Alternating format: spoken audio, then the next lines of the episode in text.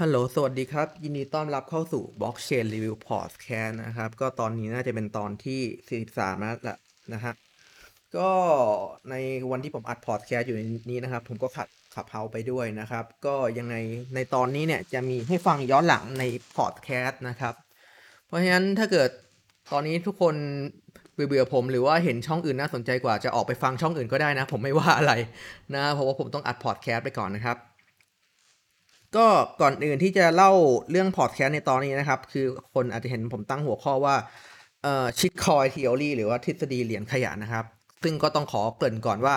ทำไมอยู่ๆผมมาตั้งหัวข้อนี้นะครับ ก็ต้องขอเกริ่นนิดนึงว่าผมเนี่ยอยู่ในตลาดบิตคอยมาตั้งแต่ปี 2017 นะครับ แล้วก็เห็นการตลาดขึ้นลง แล้วก็อยู่ในช่วงที่ตลาดซบเซาถึง 3 ปีด้วยช่วง4ปี 2018 จนถึงปี 2020 นะครับ คือช่วงนั้นเนี่ยจะไม่มีใครสนใจคริปโตเคอเรนซีเลยนะครับ มันก็มีให้เวลาให้เราได้มีโอกาสนั่งศึกษานะครับ ซึ่งมันเกิดอะไรขึ้นกับตอนนี้นะฮะ ก็อย่างที่เรารู้ว่าตอนนี้คนใหม่เข้ามันเยอะครับตลาดมันมีความ FOMO มันมีความแบบพุ่งแรงสะท้านฟ้านะครับบิตคอยน์แล้วก็อีลอนมัสก์นะครับโปรโมตเข้าไปกองทุนสถาบันก็ซื้อเข้าไป ซื้อมันเข้าไป ซื้อมันเข้าไปนะฮะ สิ่งที่เกิดขึ้นคือตลาดคริปโตเคอเรนซีเนี่ยมันก็เลยเป็นตลาดที่เหมือนกับว่ามีผู้คนสนใจเยอะขึ้นนะฮะ ซึ่งถ้าเกิดเห็นจากรายงานนะซึ่งก็ไม่รู้จริงหรือเปล่า เห็นว่าเหมือนกับว่าแบบคน trade cryptocurrency ในไทยเนี่ยประมาณครึ่งหนึ่งของเซตแล้ว อันนี้ไม่แน่ใจนะครับว่าจริงหรือเปล่า อาจจะมั่วได้ ถ้าเกิดมั่วไปขออภัย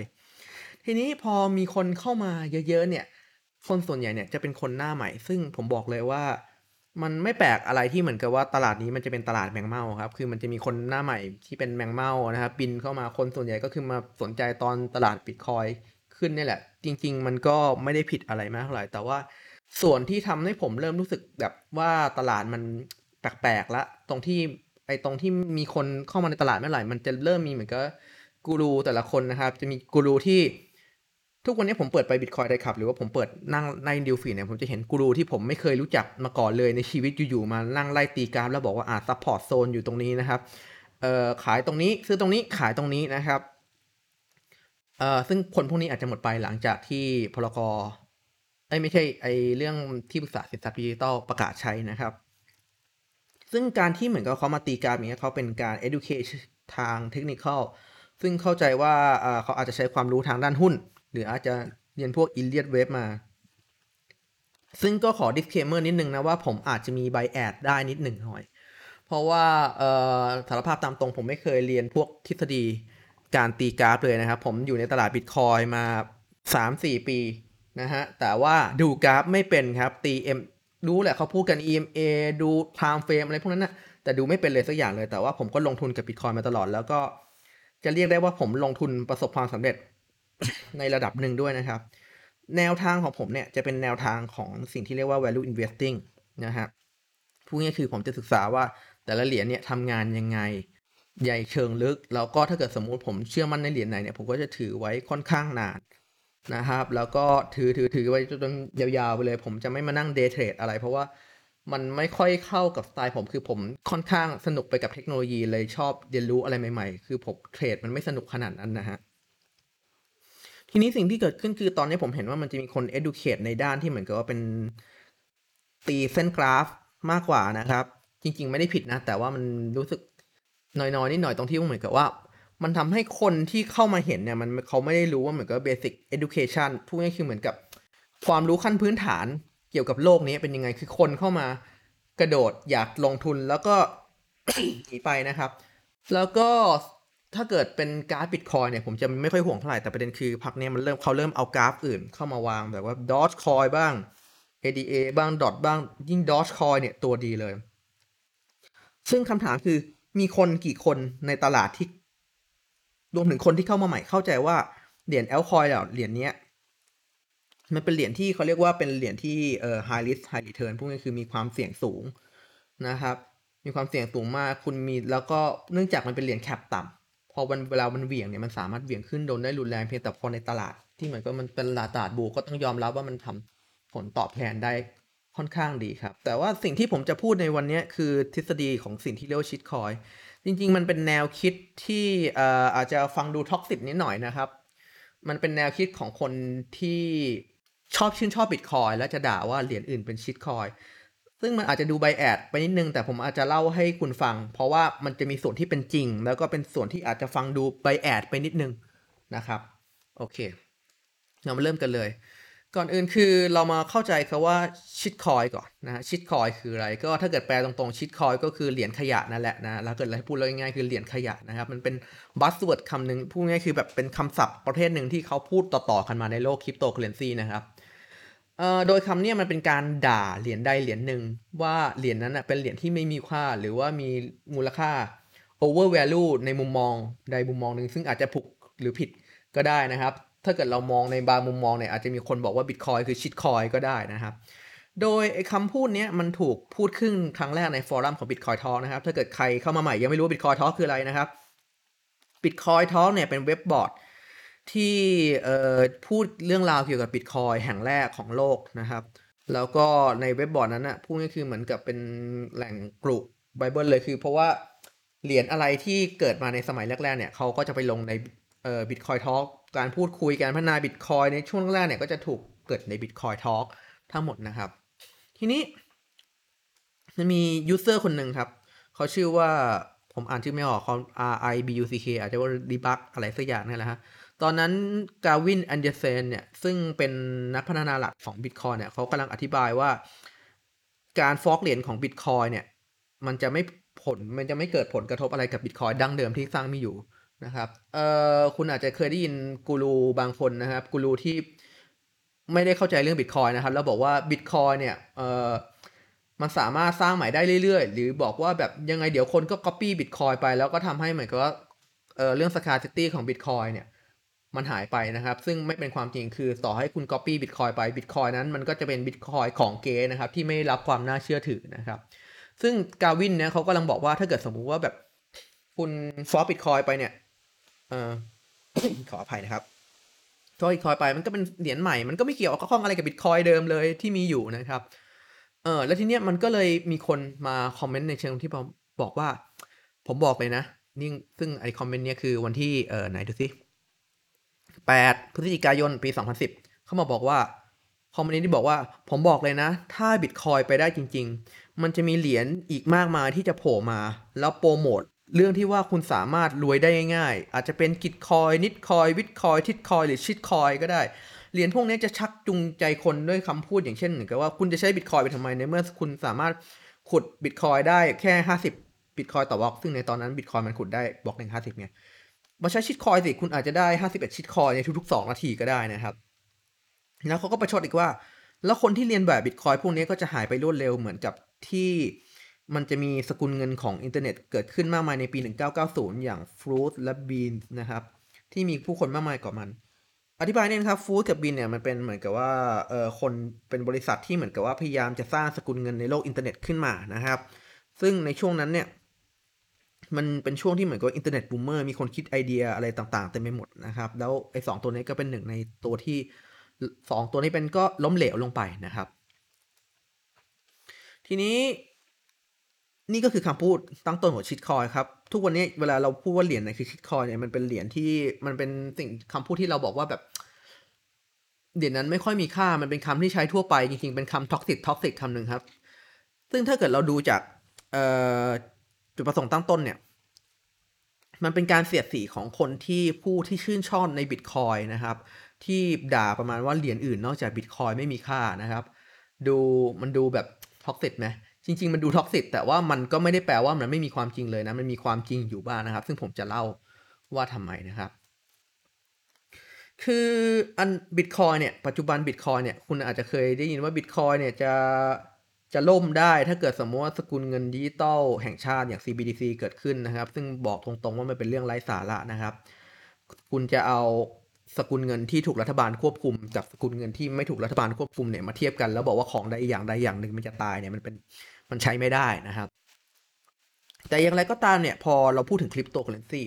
ถ้าเราพูดถึงคริปโตเคอเรนซีที่เป็นสกุลเงินนะสกุลเงิน หรืออาจจะเรียกได้ว่าแบบเหมือนกับว่าเป็นสกุลเงินที่ได้รับการยอมรับในระดับโลกไม่สิ ถ้าเกิดผมใช้คำว่าสกุลเงินคุณอาจจะสับสนในระดับของสกุลเงินเฟียสผมใช้คาว่าแบบสื่อกลางทางการเงินที่จะได้รับการยอมรับระดับโลกแล้วกันนะฮะคือบิตคอยเนี่ยมันมีเหตุผลของมันอยู่ที่ว่าปัจจุบันบิตคอยมันเป็นเหรียญเหรียญเดียว ที่มีศักยภาพพอที่จะถูกยอมถูกคนทั้งโลกยอมรับนะครับ ซึ่งตอนนี้มันก็เป็นอย่างนั้นอยู่แหละเออมันอาจจะไม่ยอมรับกันทั้งโลกแต่ว่ามันก็เป็นตัวเต็งกันลำดับหนึ่ง จะว่าอย่างนั้นก็ได้นะครับขออภัย ทีนี้เออเหตุผลที่บิตคอยตำหนิเหรียญอื่นที่เหมือนกับว่าถ้าว่าเหรียญอื่นเป็นชิตคอยเนี่ยเพราะว่าถ้าเหรียญอื่นถูกสร้างมาเป็นสกุลเงินจริง ๆ เนี่ย มันจะมีจุดที่มีความย้อนแย้งที่มันไม่สามารถเอาชนะบิตคอยได้เลยนะฮะ ซึ่งหนึ่งในนั้นคือความเป็นอิสระแล้วก็ความเป็นเอกเทศของสกุลเงินนะครับ คือการที่สกุลเงินใดสกุลเงินหนึ่งเลยผมใช้คำว่าสื่อกลางใดสื่อกลางทางการเงินและการจะได้รับการยอมรับในระดับโลกเนี่ย มันต้องเป็นอิสระครับ มันจะต้องไม่ขึ้นอยู่กับตัวกลางใด หรือพูดง่ายๆคือมันจะต้องมีความเป็นไปได้ที่น้อยมากๆ หรือเป็นไปไม่ได้เลยที่เหมือนกับว่า สื่อกลางชนิดนี้จะโดนแบบปั่นราคาหรือถูกควบคุม โดยคนบางกลุ่ม เพราะไม่งั้นมันจะเป็นลักษณะของสื่อการทางเงินที่ไม่ใช่ฝ่ายเกมครับ แล้วมันจะมีโอกาสที่สื่อการทางการเงินนั้นจะไม่สามารถเก็บมูลค่าได้นะครับ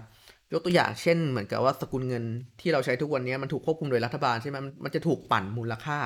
กันไป มันจะทำให้เหมือนกับว่าสกุลเงินเนี่ยมันจะไม่ใช่ มันไม่มีสกุลเงินใด สกุลเงินเดียวบนโลกที่ได้รับความน่าเชื่อถือ เพราะเขารู้ว่า อะอย่างเช่นดอลลาร์ถ้าพูดง่ายๆคือทุกวันนี้เราถือดอลลาร์การที่เราถือดอลลาร์เนี่ยเท่ากับเราตกอยู่ภายใต้อำนาจของสหรัฐอเมริกาที่เขามีอำนาจผลิตเงินดอลลาร์นะครับ แต่ถ้าเกิดเราถือทอง ก็กลายเป็นว่าเราเนี่ยทองเนี่ยมันไม่ตกอยู่ในอำนาจของใครคนใดคนหนึ่งนะครับ ถึงแม้มันอาจจะ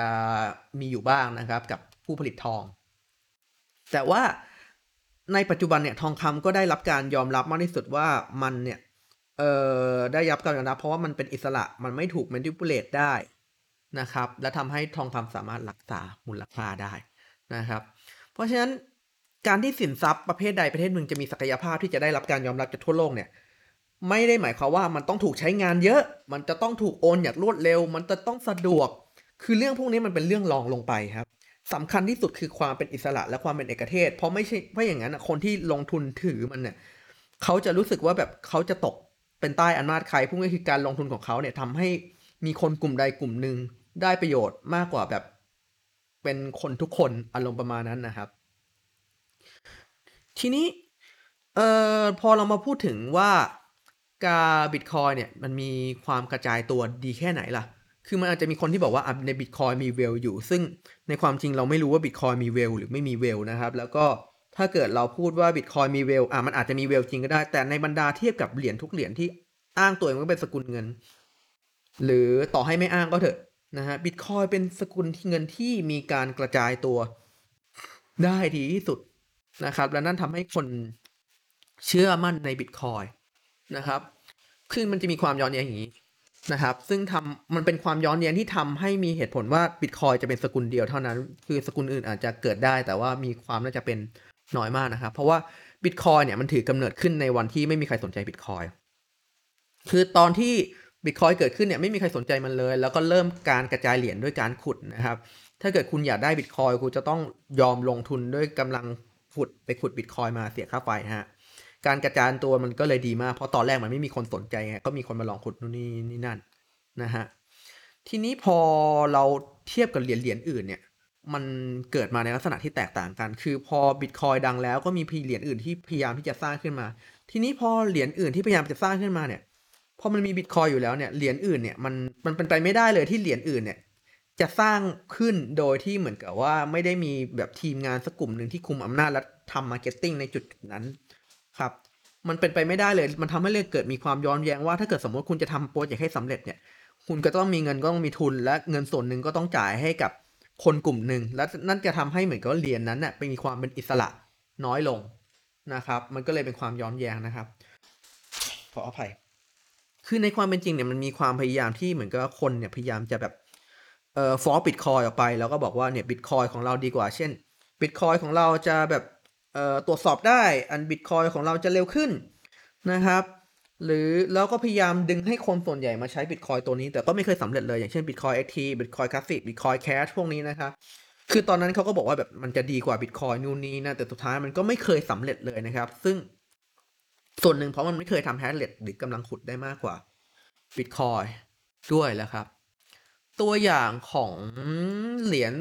ที่ผมเรียกว่าใช้เป็นสกุลเงินได้เลยนะ แล้วก็พูดง่ายๆคือแบบเทียบบิตคอยไม่ได้แล้วมีความย้อนแย้งนั่นคือเหรียญที่ชื่อว่า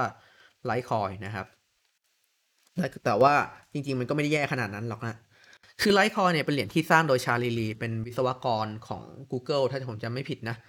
คือเดิมทีเนี่ยชาลีลีเนี่ยสร้าง Litecoin ขึ้นมาเนี่ยเพราะเขาต้องการศึกษาบิตคอยสิ่งที่เขาทำก็คือเขาก็ copy code บิตคอยมาแล้วก็ เพิ่มทุกอย่างเป็นสี่เท่าในทุกๆด้านนะครับ ไม่ว่าจำนวนจำกัดก็มีเพิ่มกว่าบิตคอยสี่เท่าเท่านะครับบล็อกจาก 10 นาทีก็เหลือ 2.5 นะครับ อัตราการผลิต ก็เพิ่มขึ้น 4 เท่านะครับ ซึ่ง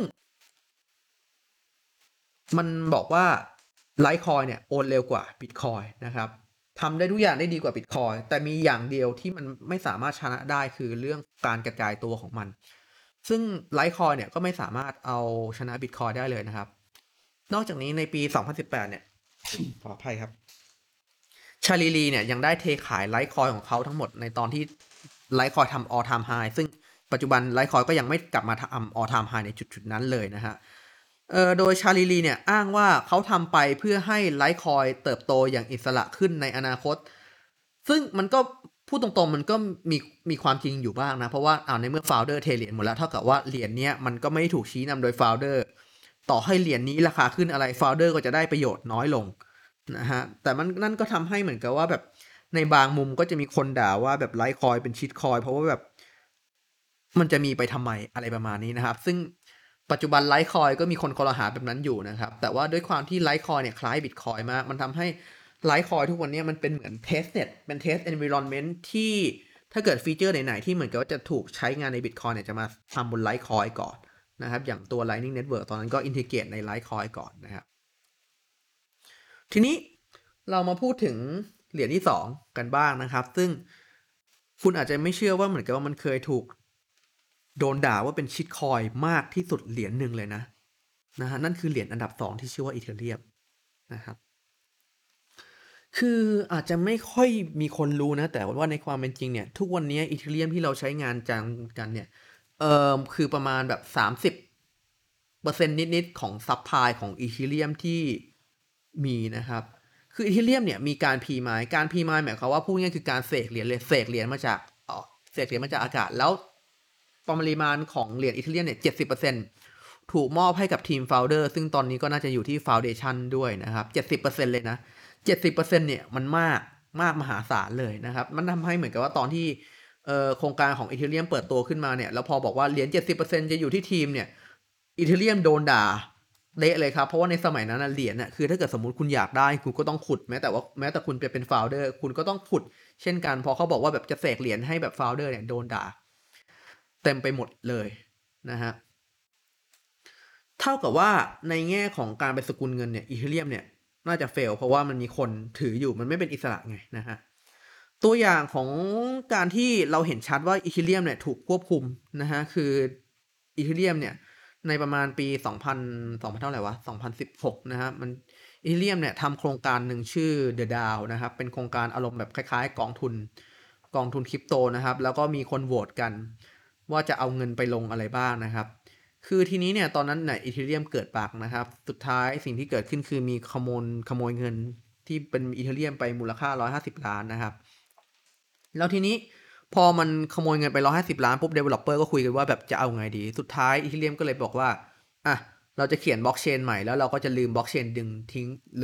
ลืมบล็อกเชนเดิมทิ้งไปซะแล้วก็ย้อนธุรกรรมทั้งหมดที่เคยถูกแฮกกลับไปนะครับทำให้มันเกิด การแตก chain เป็น Ethereum Classic แล้วก็ Ethereum ในปัจจุบันนะครับ จริงๆดราม่ามันมีเยอะกว่านี้ขี้เกียจเล่านะครับ แต่ถ้าเกิดคุณลองคิดดูนะ ถ้าเกิดจุดเด่นของบล็อกเชนเนี่ยคือการที่ข้อมูลมันไม่สามารถเปลี่ยนแปลงแก้ไขได้ และคุณอาจจะมองว่ามันไม่ถึงกับไม่ถึงถูกชี้นำเอาแค่ไม่สามารถเปลี่ยนแปลงแก้ไขได้ แล้วถ้าเกิดเหรียญใดที่จะเป็นสกุลเงินเนี่ย มันจะต้องไม่ถูกชี้นำโดยใคร แล้วมันถึงใช้บล็อกเชน การที่เอ่อ Ethereum ซึ่งเป็นเหรียญที่มี hash rate เป็นอันดับ 2 ของคริปโตเคอเรนซีเนี่ยสามารถถูกเปลี่ยนแปลงได้ มันเป็นสิ่งที่บ่งบอกว่า Ethereum เนี่ยเป็นเหรียญที่อาจจะมองว่า ผมใช้คำว่ามีความเป็น decentralized ไม่เทียบเท่า Bitcoin แล้วกันนะในตอนนั้นมันก็โดนด่าในลักษณะแบบนี้นะครับ แต่อันนี้คือการพูดในเชิงที่เหมือนกับเรามุมมองมองมุมมองจาก Ethereum เป็นสกุลเงินนะฮะแต่ถ้าเกิดเรามองจาก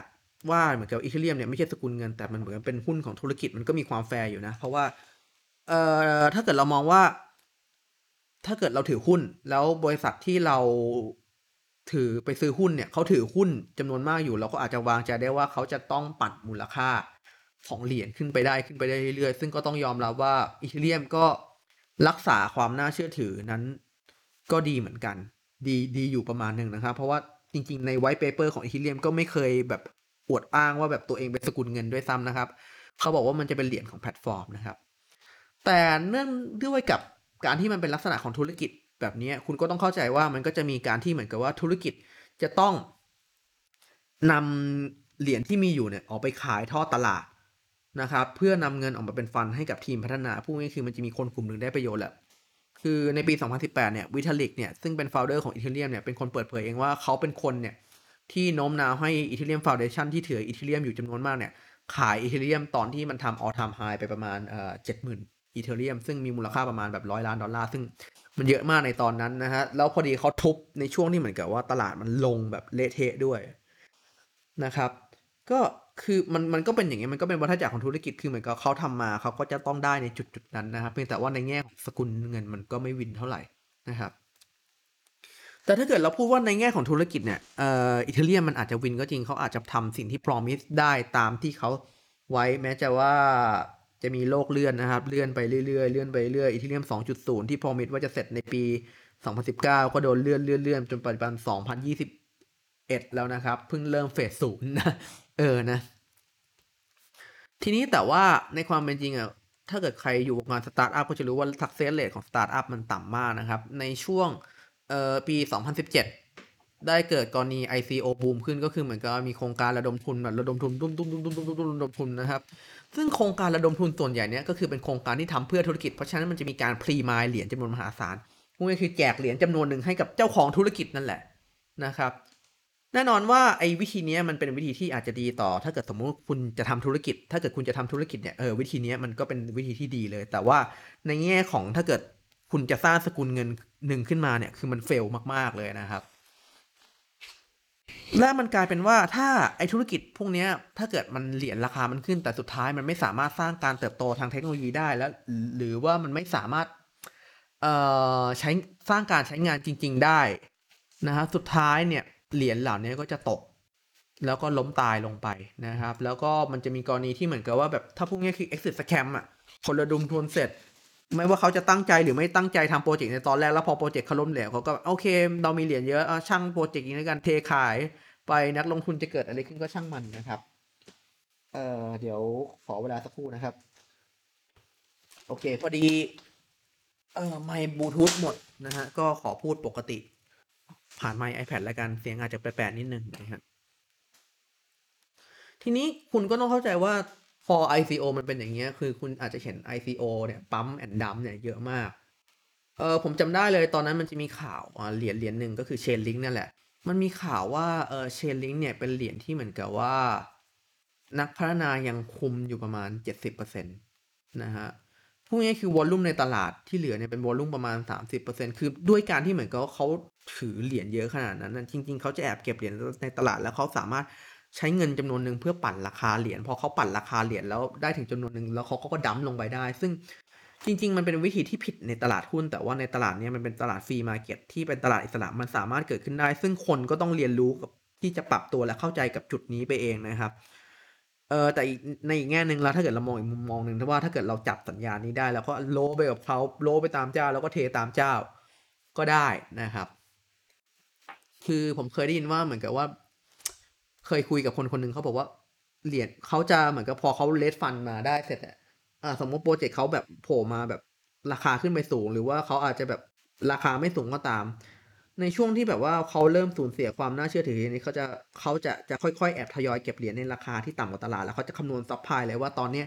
ทีมมี supply เท่าไหร่ แล้วเขาก็จะคำนวณว่าสุดท้ายเขาต้องอัดเงินเข้าไปเท่าไหร่ถึงจะปั่นราคาเหรียญขึ้นไปได้ถึงเท่าไหร่เท่าไหร่ซึ่งเขาสามารถทำได้เหมือนเหมือนกับว่า เขามี supply ตรงนั้นมากเพียงพอนะครับ และนั่นเป็นเหตุผลที่ทำให้เหมือนกับว่า ICO เนี่ยถูกมองว่าเหมือนกับว่าเป็น shitcoin นะครับเพราะว่าว่ามันทำอะไรไม่ได้อะมันทำอะไรไม่ได้ แล้วว่า ecosystem มันก็ค่อนข้างเอื้อประโยชน์ให้กับเจ้าของทีมที่มีความเป็นได้ว่าอาจจะทำการ pump and dump แต่จริงๆเขาอาจจะไม่ทำก็ได้นะ อันนี้ไม่ใช่ว่าทุกอันไป แต่ว่า success rate ใน ICO ที่ผ่านมาก็ต่ำมากนะครับ รู้สึก success rate จะอยู่ที่ประมาณ 5%นะครับของ ICO นะครับ ทีนี้เราจะมาพูดถึงเหรียญที่มีความเป็นชิดคอยบางบางอันอาจจะไม่ใช่ชิดคอยหรอกแต่ผมอยากจะเล่าถึงมันหน่อยนะครับ เพราะว่ามันผมมองว่ามันมีความที่เหมือนกับว่ามันมีความเอ่อ over expect ของตลาดค่อนข้างเยอะเกินไปอะฮะคือ ถ้าจริงๆ Bitcoin เนี่ยที่เป็นเหรียญใหญ่ที่สุดมันก็มีความ over expect ของตลาดอยู่แล้ว แต่ว่าในเหรียญบางเหรียญเนี่ยมันผมรู้สึกว่ามันเกินไปจริง ๆ มันผมขอ disclaimer ก่อนว่านี่เป็นความเห็นมันไม่ได้หมายความว่าจะเป็นความจริงเท่านั้นนะครับ โอเค เรามาพูดถึงเหรียญแรกกันก่อนครับ อันนี้เอ่ออาจจะฟังดูไบแอดนิดนึงแต่นั่นคือ XRP XRP เนี่ยเป็นเหรียญที่ยิ่งถ้าเกิดใครเป็นคนชอบ Bitcoin เนี่ยเป็นจะมองว่า XRP เนี่ยเป็นเหรียญที่แบบโคตรชิดคอยเลยนะครับ ราะว่าก่อนอื่นคือคุณต้องเข้าใจก่อนว่า Bitcoin เนี่ยมันถูกกำเนิดขึ้นมาเป็นเหมือนกับว่าเป็นสกุลเงินที่เหมือนกับว่าไม่ขึ้นกับธนาคารแต่ XRP ดันกำเนิดในฐานะ สกุลเงินที่จะเข้าร่วมกับธนาคาร เพราะฉะนั้นเนี่ยชาว Bitcoin จะไม่ค่อยชอบ XRP เท่าไหร่นะครับ คือ Bitcoin เนี่ยมันเกิดมาจากธนาคารมันโกงกิน XRP บอกอะงั้นเราจะมาช่วยธนาคารนะครับ ทีนี้ในเรื่องราวของ XRP เนี่ยมันมีเรื่องราวแบบที่เหมือนกับว่าแปลกๆมากมายนะครับ เช่นเหมือนกับว่า Ripple เนี่ย เอ่อตัว XRP เนี่ยคือเวลาคุณเห็นข่าว ผมว่าอันนี้หลาย ๆ คนอาจจะรู้แล้วแต่อาจจะมีบางคนไม่รู้นะครับ คือเวลาที่คุณเห็นข่าวว่าแบบมีคนใช้ Ripple มีคนใช้ Ripple ธนาคารใช้ Ripple ธนาคารนู้นธนาคารนี้ใช้แล้วว่าธนาคารใช้ Ripple เต็มไปหมดเลย ในความเป็นจริงคือเขาใช้ Product ของเอ่อ Ripple ที่ชื่อว่า Excurrent นะครับ เป็น Interledger ซึ่งมันไม่มีความเกี่ยวข้องใด ๆ กับ XRP เลยนะครับ ซึ่งในปัจจุบันเนี่ยผมยังไม่เคยได้ข่าวใด ๆ เลยว่ามีธนาคารไหนเนี่ย ใช้งาน XRP นะ มีแต่เหมือนกับว่าพวกเหมือนกับผู้ให้บริการทางการเงิน ซึ่งมันก็กลายเป็นว่าเรื่องเกมมันก็พลิกตรงที่เหมือนกับผู้บริการให้ทางเงินทางการเงินก็บอกว่าผมก็ไม่ได้ใช้อย่างมันในแกรมที่ออกมาพูดนะครับจนไปถึงกรณีการเสนอขายของ XRP ที่ประเด็นกับ SEC ของอเมริกานะครับ เหตุผลคือเหมือนกับว่า XRP เนี่ยในตอนแรกๆเนี่ยจริงๆมันเปลี่ยนไปเปลี่ยนเปลี่ยนแปลงเยอะมากเลยนะ แต่ว่าส่วนหนึ่งเนี่ย XRP บอกว่า มันจะเป็นสกุลเงินไง และคือความเป็นเอกเทศของสกุลเงินนั้นน่ะมันเป็นเรื่องสำคัญมากเพราะเงิน ถ้าเกิดจะมีเงินของเอกชนใดที่เหมือนกับว่าจะขึ้นไปเป็นสกุลเงินที่ได้รับการยอมรับระดับโลกได้อะเอกชนหรือคนกลุ่มนั้นก็จะร่ำรวยจะแบบจะมันคือแบบเขาจะรวยอย่างมหาศาลเลย ซึ่งสิทธิ์นี้เนี่ย เอกชนไม่น่าจะได้รับมันไป คนที่จะได้รับมันไปเนี่ยคือ จะต้องเป็นรัฐบาลเท่านั้นนะครับ อันนี้เป็นกฎ ของโลกใบนี้นะครับ จากผู้ที่ถือปืนนะครับนะครับ ซึ่งก็ต้องยอมรับว่าไอการที่เหมือนกับว่าไอที่เหมือนกับคนชาวบิตคอยด่า XRP เนี่ย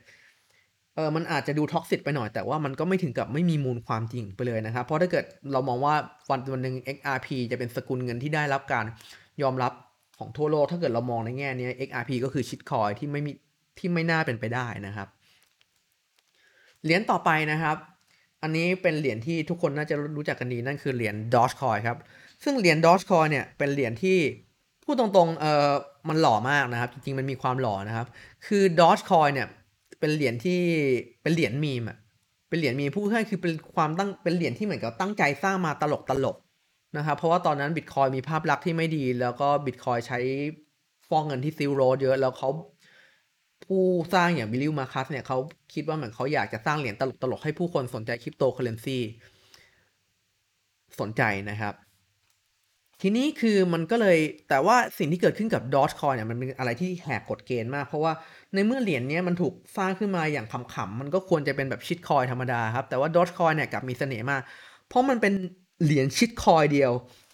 ที่กล้าพูดว่าตัวเองเป็นชิดคอยในบรรดาที่เหรียญอื่นๆเนี่ยพยายามโปรโมทว่าตัวเองไม่ใช่ชิดคอยว่าตัวเองดีอย่างนู้นอย่างนี้อย่างนั้น แต่ก็ถ้าเกิดในมุมมองของคนสายตาคนช่วงนั้นก็คือชิดคอยครับแต่ดอทคอยบอกอ่าผมคือชิดคอยแล้วผมคือชิดคอยด้วยนะฮะมันก็เลยทำให้ไอความน่ารักของดอทคอยเนี่ยมันได้รับความนิยม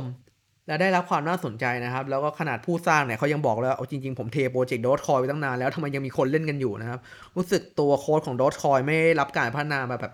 6-7ปีแล้วด้วยซ้ำนะครับ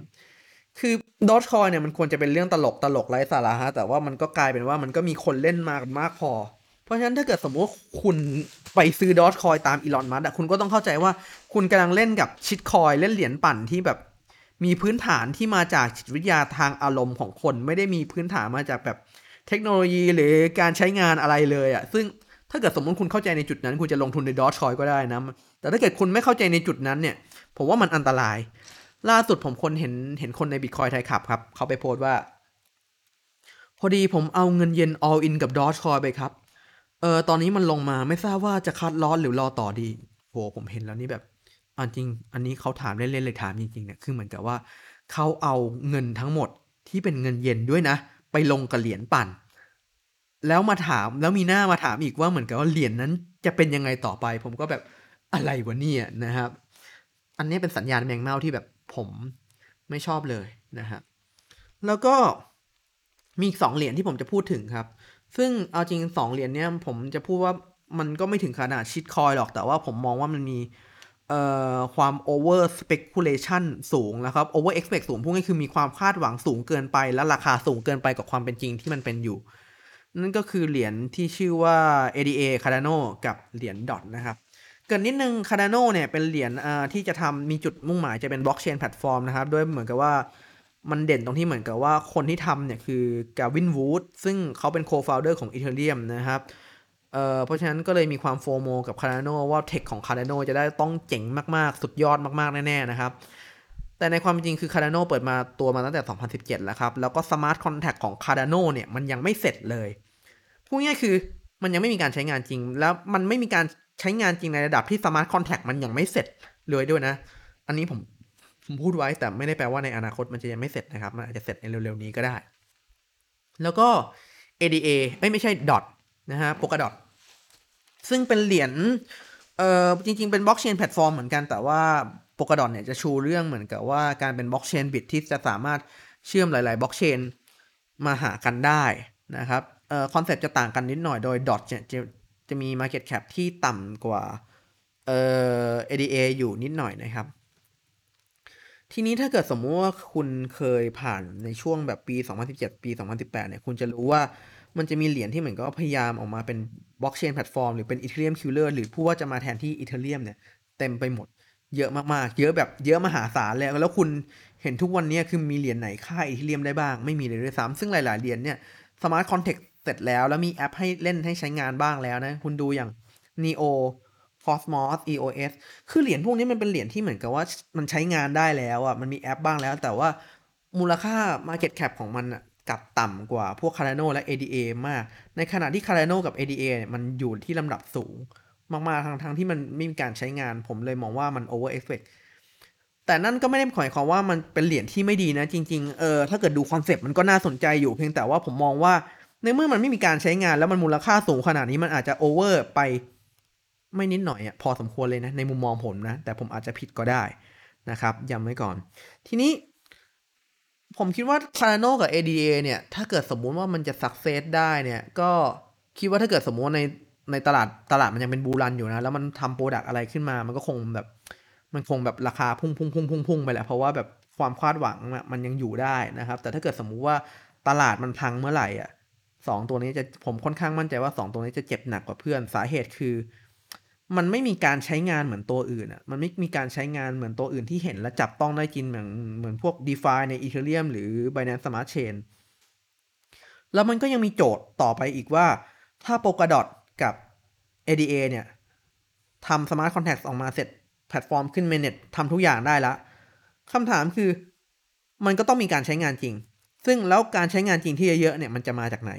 คือคุณต้องเข้าใจก่อนว่าตอนนี้บล็อกเชนแพลตฟอร์มที่มีการใช้งานมากที่สุดมีอยู่ 2 ตัวคือ Ethereum กับ Binance Smart Chain EOS มีบ้างแหละจริงๆบางมาก แล้วก็ Cosmos ก็มีบ้าง แต่มากที่สุดก็คือ Ethereum กับตัว Binance Smart Chain